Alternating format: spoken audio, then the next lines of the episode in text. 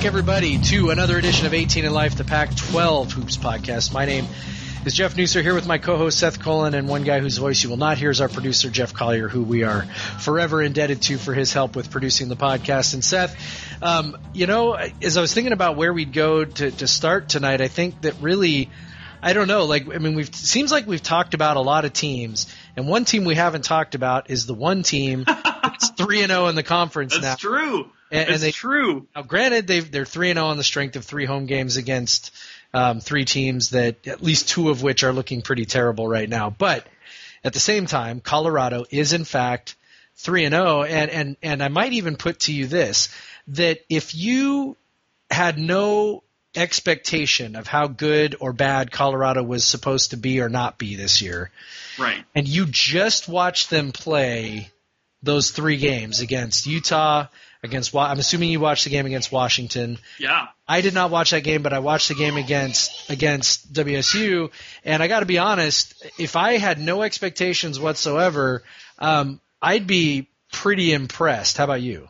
Well, you know, it's funny. Actually, the the the biggest part of that Colorado Washington game I watched was the first half, which which I had expectations for Colorado, which was that Colorado's not very good.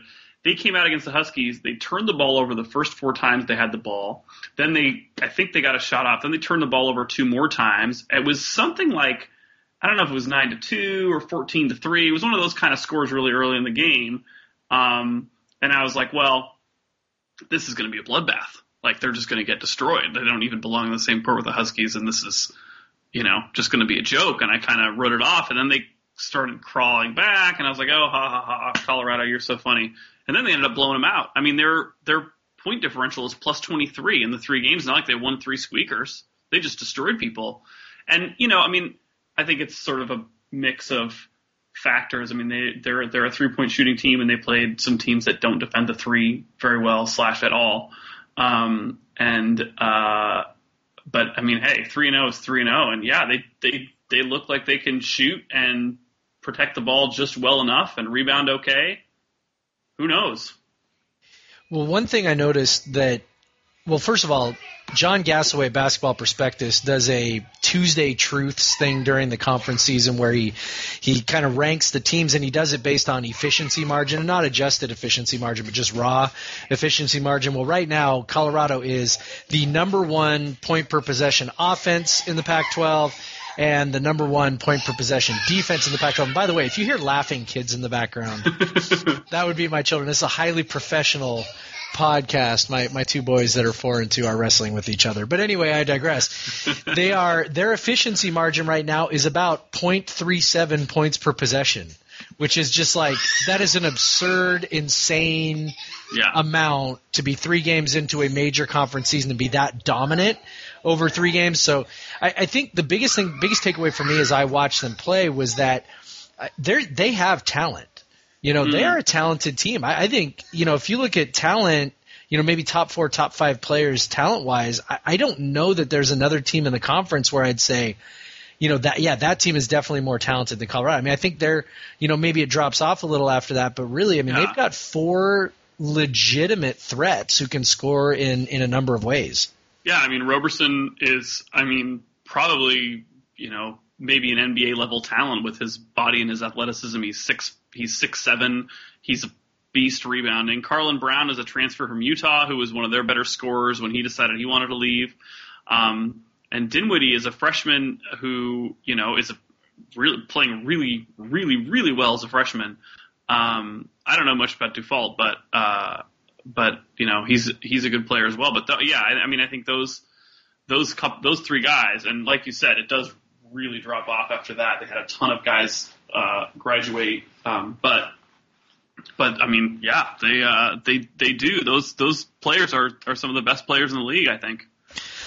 Yeah, one thing about Dufault is that he is, you know, he's he's really efficient. You know, his offensive ratings around 115, and they've got all these guys. I, I think the thing that, you know, impressed me the most when they played Washington State was that you know well one thing is they were the beneficiary of perhaps the worst coaching strategy in the in in the in the I've been, I've been seeing in the Pac-12 reading uh, reading your fuming blogs here. And My goodness. emails. So this is a team that was shooting 39.5% from 3 this year and coming into the, coming into that game on Saturday.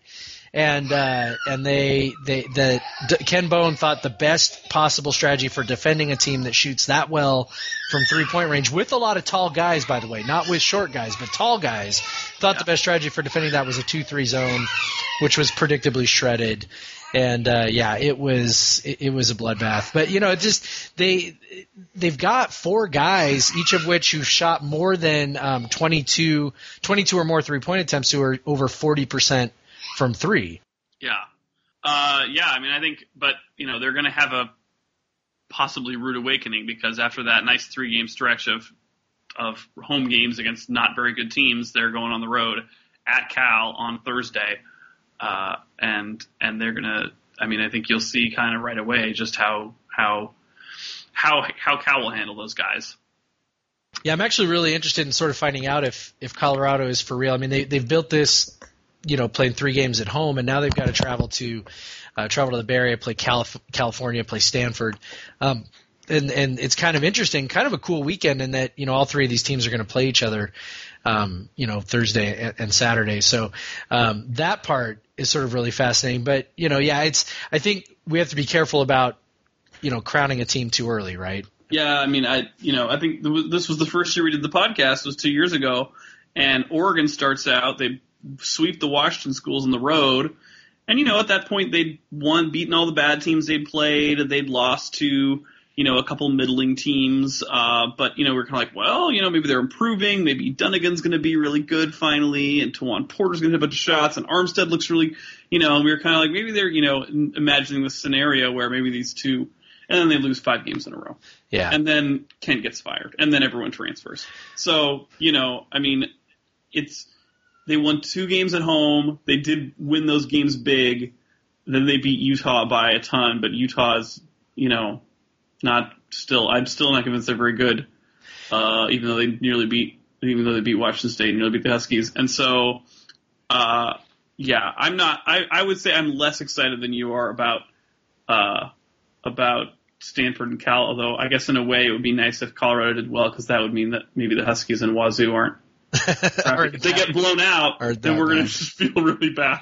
yeah, yeah. I, you know, I, I think the one thing that that has me believing that you know that Colorado is perhaps maybe more for real than than that Oregon team is um, just just the sheer margins by which they're winning. Um, you know, everybody likes to dump on Utah, and after Colorado destroyed them by 40, we're like, oh God, well, if, geez, if Colorado can beat them by 40, how bad is Utah really? And then, of course, Utah goes and uh, beats my team, which we won't talk about because I'd like to not kill myself before the end of the podcast. But, um, you know, they, but they also hung tough with Washington. I mean, they were right there all the way to the end.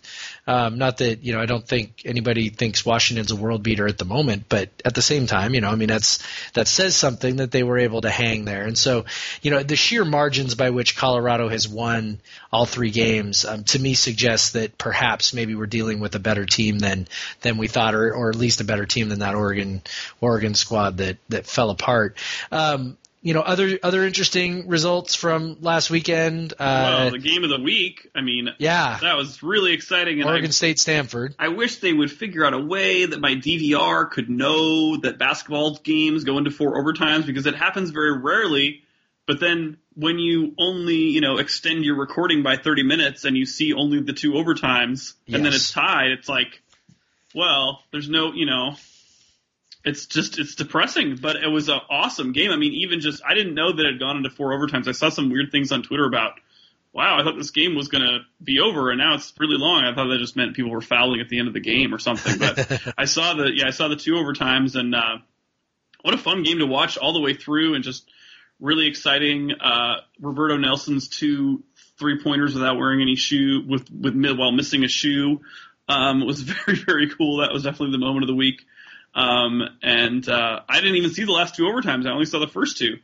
Yeah, I'm really annoyed at myself because I have seen literally zero of that game. Oh, so really, it was it was a fun, it was a pretty fun game. Yes, afterwards um, on Twitter, people are like, "Did you see that?" And I'm like, "No, I've been busy writing on this other thing over here." And yeah, they're like, yeah. "No, wait, did you see it?" And I'm like, "What did I miss?" You know, and then I, of course, realized what I missed. And right. You know, but I did read the stories and I did hear people talk about it. And um, yeah, quite disappointing that the game was on. Uh, on uh, you know FSN and not um, not ESPN, so that we could perhaps maybe I don't know watch it watch the archived game, you know. Oh, but yeah. uh, I think that actually is supposed to be, by the way, if we can just digress for a sec, supposed to be part of the next deal with the with the Pac-12 media stuff is that the, that all the games are going to be available that way, archived and available to be watched later through their digital media network. Good. So no more excuses. No more excuses. no more. Uh, yeah. So, but yeah. You know, the one thing know. I would say about that game uh, is, and uh, you know, it, it, I think it probably got lost because it ended up going to four overtimes. Although maybe not so much. But Craig Robinson at the end of the game, he had four timeouts left and he could have played offense defense there with Roberto Nelson coming in on offense, who who in you know didn't play that much, given that he was probably one of the better players, was playing probably one of the best games that he's had. He only played like 26 minutes of like a 60 minute game. I think Cunningham ended up playing like 56 minutes. But you have four timeouts left at the end of regulation. I mean, he ended up having a lot of timeouts in overtime, so I guess that was good, kind of.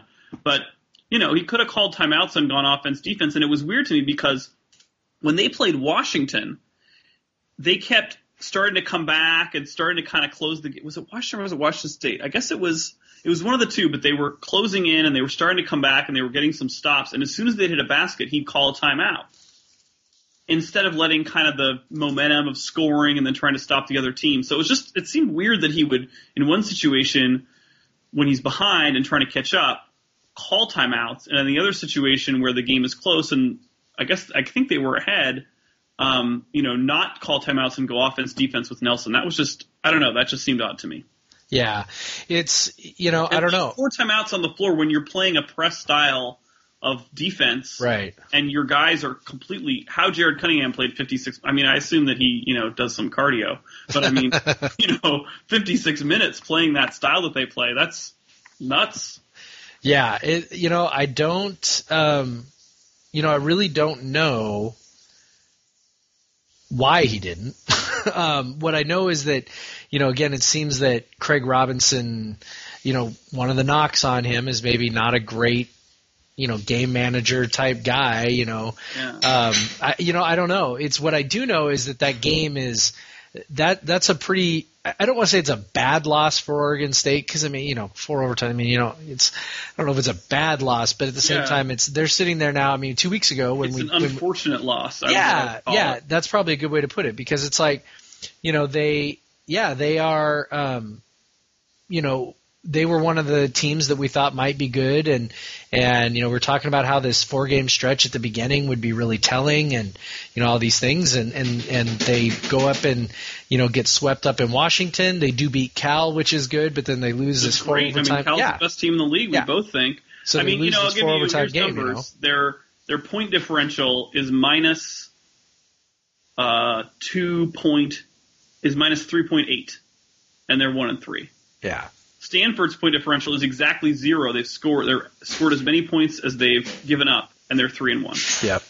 So you know, I mean, I, I said before the year, I, before the podcast, I thought that Oregon State was having good luck this year, and they kind of caught the Washington schools, and maybe not with their best home uh, crowds, and apparently it just looks like their luck is kind of holding. I mean, they you know they certainly don't deserve to be one and three, and Stanford does not deserve to be three and one, but that's the way it goes in an 18 games. I mean, that's why we call it 18 in life in an 18 game schedule. Like, you know, you got to have those bounces. That's why I think that game against Arizona this week for them is pretty big. Yeah, it would seem to they, be very huge. They lost a. Ch- they've got if they're going to win the conference, which I still think is. I mean, actually, at this point, I don't know. I still think that's a goal for them. I still think they're a good team, but they've got to get some road wins now. And they gave up, they had a chance against Washington Washington State. They didn't get a road win. And now they dropped this game against Stanford. And now this is kind of one of their chances to win one of those road games that probably a lot of other teams aren't going to win. They do play five of their next seven away from home. Oof. which is a pretty tough stretch considering the slow start that they got off to. So, you know, I but I wouldn't. I think one of the big things is I would not put anybody out of the race. You know, no. in the sense that I mean, you got to figure some of these teams are going to come back to the pack. I mean, look, as, as, much as high as I am on Colorado right now, you know, I don't know that I think Colorado is going to go go win 14 games in the conference. You know, um, and I don't know that Cal or Stanford is going to do that either, or Washington or any of these other teams that that we sort of have been talking about as as as contenders. So, you know, it's uh, there's going to be some coming back to the pack. Um, you know, somebody who maybe is in the sort of the bottom half of the conference right now might get hot and, and put some things together and and you know make a move upwards just from you know the idea that that that maybe those teams up at the top are going to start coming back again. Um, you know, any any kind of superlative offensive performances catch your eye? Obviously, Carlon Brown caught mine because he, you know, lit my team up from, from three point range, which, you know, he is deadly. Um, so he was impressive. Any anybody else sort of maybe catch your eye from from this past weekend? Uh, you know, I would I nothing offensive, but I would say the one thing that was sort of interesting to me this weekend was a lot of teams going bigger and longer. Um, than they had been before. I mean, Washington State starting, I can't say the guy's name. Dexter Kernick Drew. Over Reggie Moore, so yes. going taller. Which um, was another terrible decision by my coach, but continue. Stanford going with uh, John Gage um, in that game, who's a seven footer who shoots outside. I wouldn't say necessarily bigger so much as more versatile. Uh huh. Um, he's taller, kind of more versatile players. Um, Oregon uh, State started Eric Moreland, which they hadn't done um, but he was starting. Um, so yeah, you saw, and then UCLA, uh, they didn't have Josh Smith, and he had a, he had sort of remnants of a concussion. He didn't have him in their uh, first game of the uh, in their Thursday game. They had him in Correct. the second game. They didn't have him in the Thursday game, and they beat Arizona without him. Yes. Um, uh, which was another big result. But yeah, sort of a longer kind of look. Like a lot of teams, and a lot of teams kind of doing um, doing this because it seems to be I mean, and and the other thing I should point out about Stanford, not playing Andrew Zimmerman, who's sort of their like, you know, glue guy, you know, but he's not very tall, he's not very athletic, and against Oregon State, they're kind of like, well, you know, you you can't be effective here. Yeah, you know, UCLA is interesting. I was all prepared to jump on here and and say, uh, hey, UCLA, boy, they you know beat Arizona without Josh Smith, and boy, they looked awful good doing it. Their spacing was so good, and maybe they're a better team without Josh Smith. And then they go out and right.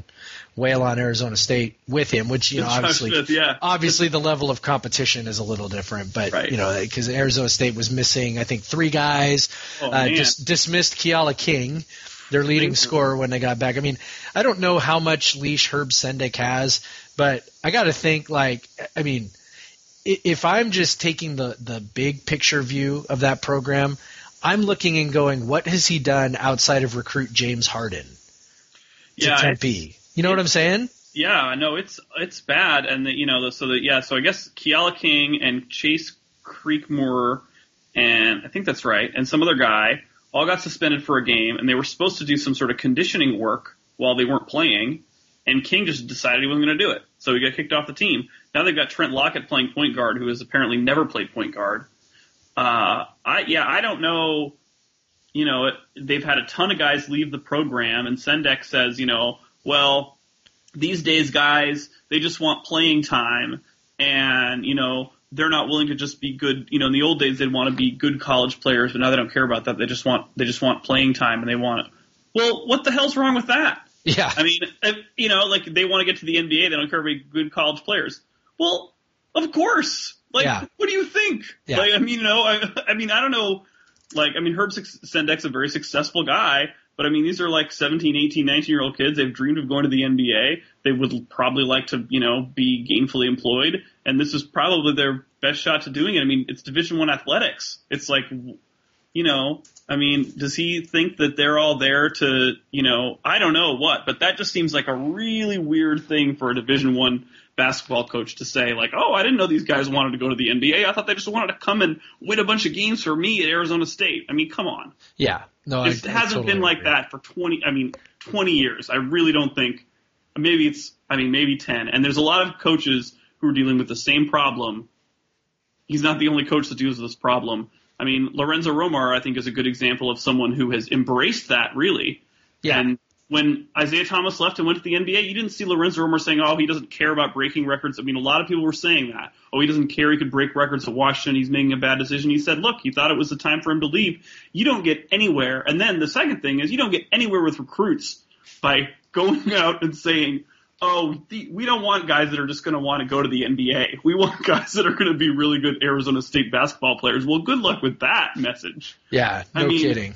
Romar, I mean, Rom, the one thing that Romar has done, I mean, and this is why a lot of colleges, a lot of colleges now look for coaches with NBA experience because they can say, hey, I, I and, and which Romar does, I know I can, I've been there, I understand what it's like. You know, we do want to prepare you for the NBA, and look, we've done it. Look at all the players he's sent there. Um, and gosh, I mean, uh, yeah, I don't know what Sendek is really trying to express there, but that's, I don't know. That's not really a great message. I don't think. Well, I think it it strikes me as the sort of thing a coach says when he's incredibly frustrated. Yeah. you know, Yeah. and grasping at straws. And, you know, it's, you can always kind of tell when a coach is starting to get to that point. You know, they, they just start, they start doing strange things like, for example, taking your point guard out who's been at about a three to one assist to turnover ratio for the last, you know, month and putting in a, a redshirt freshman whose best redeeming quality is he's just long, you know, like, like Ken Bone did, or, or you go a two, three zone because you're like, it seemed like the I know what the statistics said. I mean, he literally said this. He literally said, Oh man. we, we thought this was the right thing to do, even though it might not be what the statistics suggested. And I'm like, yes, that is true. The statistic, you know, I mean, it's like, Yeah. we're not talking about a team that's like a middle of the road shooting team. We're talking about like one of the best shooting teams in the country. And you're like, "Ah, I think zone's the way to go. I mean, it's just, you know, and you then, know, I mean, it's like Howland did with UCLA, you know, and he went zone, which he doesn't like to do. He just said, "Well, the heck with it, you know, we're going to go zone, and then I'm going to alienate some of the better players on the team." I don't know. It's, I agree with you. It seems like it is kind of a frustration thing, Well, and And Bone did even say after the game, you know, I mean, the, the the new beat guy out there for the spokesman review, Christian Caple, who's who's awesome, you know, asked him a question, had the audacity to ask a question about the two three zone, and Bone kind of gave him a, you're really asking me that, like you're really questioning my strategy, and it's like, yeah, legitimate question, and that's you know, again, it, we're at the point where it seems like you know, there's a number of coaches kind of grasping at straws and, um, you know, just kind of looking for anything to, to get, get their team going. And, and some of it's working and some of it's not. And, you know, maybe what UCLA needed was to play a game without Joshua Smith and, and kind of see what, you know, what, what that might be like and how the floor might space better and then and maybe work him back in, you know, to, to the lineup because they looked awful good against Arizona. And, and, you know, the Yeah. biggest thing I noticed was, you know, the spacing was very good. They actually got up and down the floor a little bit. Um, you know, and, and I like Josh Smith. I really do, but he does clog, kind of clog the lane and you have to have sort of a certain, if you're going to have a lane clogger like that, you better have a certain kind of team around him. And, and UCLA frankly just doesn't have that kind of a team. Um, you know, they've Yeah. got a bunch of slashers who can get to the rim and, you know, without you know when you got a guy clogging up the middle that it makes it that much more difficult plus you know when you've only got when you got a guy who ostensibly is your best player but he's only playing 20 minutes a game and your style has to change so drastically when he's in versus when he's out. I, I don't know. It makes it awful tough to have a lot of continuity, and and uh, you know I, I'm interested to see if if their win over Arizona State was more a function of Arizona State just being terrible, or UCLA kind of you know figuring out a way to fit Josh Smith back in um, and, and still be effective. Well, you know, I mean, then they beat uh, they beat um, Arizona as well, which you know is you know not a not a bad team. I don't know. They're, they're, it seems like their scoring is at least distributed a lot better, and I, my guess is that their touches are probably distributed a lot better than they were early in the year. Um, I do have to note that uh, Reeves Nelson's brother was kicked Yes. off the UCLA football, Football team. so so it's been a real been a real banner year for the Nelson Yeah, the. Nelson Holocaust is complete. in Westwood. Um, I don't know if there's a sister on like the soccer team or something, but you should watch out. Um. Yeah, I mean, you know, I mean, we said it before the year. They have talent. You know, they they have talented guys that just didn't wasn't gelling at first, but you know, they lost four of five, and that was November 23rd. They lost their fourth game, and they've lost three games since. They've and they've won ten, I want to say, uh, eight, nine, nine, game, uh, eight games since. So you know, I mean, uh, you know, definitely four of those were against pretty cruddy competition, and you maybe lump Arizona State in with that, but um, yeah. but they near, you know, they nearly beat Stanford. Probably maybe should have beat Stanford. Uh, uh, and they could, yeah, they could very easily be three and one in the league with their only loss at Cal. So, I mean, that's nothing to sniff at. And I think the difference for me is, and I think you know the the thing that's really seems to be powering them a little bit, or, or at least is what they what they needed. You know, we all figured they had a decent front line, but it, right. it was going to be their guards that were the question mark. And and to be honest, you know, Lazeric Jones, Tyler Lamb, Jerime Anderson, they're playing pretty well right now. Yeah, um, especially and, it seems really really improved. Yeah, yeah, and and seems like there's a confidence factor, and, and they're being efficient. I mean, Lazeric Jones had you know, 10 assists and one turnover against the Sun Devils. Um, you know, they're and, seventh in the country in turnover possession. Yeah. Yeah. Or I mean, percentage, excuse right. me. So they yeah. take care of the ball. Yeah. Yeah. So I, I think, you know, they're coming along and you know maybe I mean maybe we're doing them a disservice right now by overlooking them a little bit. I mean they're 2 and 2 in the conference. Yeah. So, you know, and then they've got this weekend they've got USC which they should win. I know that's at USC, but USC's really USC might be might be worse than Utah. They might be. They're down to six scholarship players now because uh, oh gosh, what's the guy's name? Aaron Fuller, who's a, you know kind of good player. Like he's you know kind of six six, big guy, rebounds a lot. He's got a torn labrum. He's had a torn labrum all year, and now apparently it's gotten so bad he can't play. Uh, and he's out. So they're down to six scholarship players um, with all the other injuries that they've had. I mean, and Maurice Jones, you know, I mean, it's hard to know what to say. The guy's shooting 34% but he's kind of got a. There's no one else on that team that can score, so it's sort of hard to to be down on him for that. Um, it's just it's an ugly situation. Yeah, and it's and it's sort of unfortunate. you know, they're already saying Kevin O'Neill already had a quote like, "We're not going to win any championships." It's like, wow, it's three games into the conference season. That's a rough yeah. message, but four games into the conference season. But yeah, they. Uh, they're you know, and they just you know, I wish if they were going to be so crappy, they would at least be entertainingly crappy. But they're you yeah. play them and they're so horribly dull and slow. Yeah, it's just and they you know their defense is still so so good because that's really what he's going for. You know that it just turns into these awful games. Yeah. Anyway, sorry. That's well, you know. Aaron, little little nugget for you. Aaron Fuller, who you mentioned mm. is you know done, um, was one of two players on the team who had an offensive rating above 100. So. Yeah, so don't look for the scoring averages to go up. no, it's really kind of sad. All right, this weekend, so we've got Colorado. Colorado visiting the Bay Area schools. That would, you know, I mean, I, I really feel like Oregon State, uh, Arizona. Arizona yep. I think that's the game. That's that I, to me, that's the game that I'm most interested in. Uh, and that's uh, let's see, da, da, da, that's Thursday on FCS Central and Root Sports Northwest. Yes. But not.